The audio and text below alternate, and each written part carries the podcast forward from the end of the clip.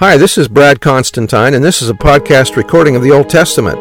Although this is not an official recording of the Church of Jesus Christ of Latter day Saints, every effort's been made to be as doctrinally accurate as possible.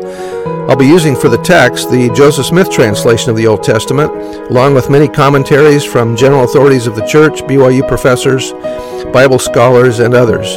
This format will be very detailed, and so if you want a deep analysis of the Old Testament, you come to the right place. Thanks for your attendance. Hi, welcome back. This is going to be 2 Kings chapter 16. In the seventeenth year of Pekah the son of Remaliah, Ahaz the son of Jotham king of Judah began to reign. Twenty years old was Ahaz when he began to reign, and reigned sixteen years in Jerusalem, and did not that which was right in the sight of the Lord his God, like David his father. But he walked in the way of the kings of Israel, yea, and made his son to pass through the fire, according to the abominations of the heathen, whom the Lord cast out from before the children of Israel. This verse leaves some doubt about what Ahaz did. Did he kill his son, or merely imitate or initiate him into the worship of a false god? Second Chronicles 28 supports the idea of an actual human sacrifice, and the com- commentators generally agree that Ahaz did murder some of his children in this fashion. So far as the fact is concerned, we have here the first instance of an actual Moloch sacrifice among the Israelites, i.e., of one performed by slaying and burning. The offering of his son for Moloch took place, in all probability, during the severe oppression of Ahaz by the Syrians and was intended to appease the wrath of the gods as was done by the king of the Moabites in similar circumstances. Verse 4 And he sacrificed and burnt incense in the high places and on the hills and under every green tree. Then Rezin, king of Syria, and Pekah, son of Remaliah, king of Israel, came up to Jerusalem to war, and they besieged Ahaz, but could not overcome him.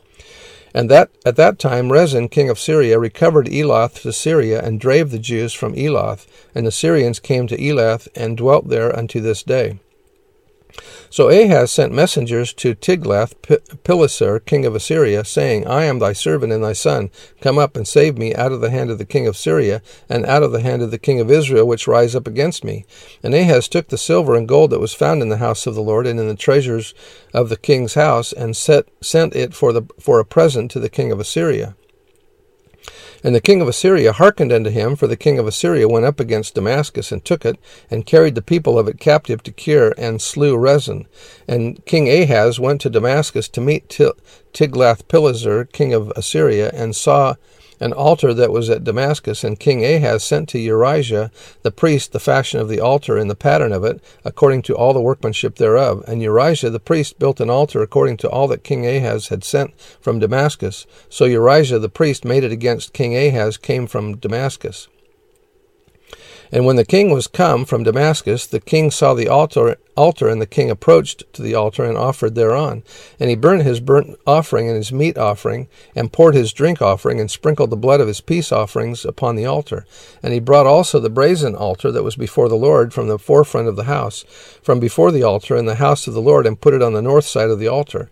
And King Ahaz commanded Urijah the priest, saying, Upon the great altar burnt, burn the morning burnt offering and the evening meat offering, and the king's and the king's burnt sacrifice and his meat offering with the burnt offering and of all the people of the land and their meat offering and their drink offerings and sprinkle upon it all the blood of the burnt offering and all the blood of the sacrifice in the brazen altar shall be put for me to inquire by.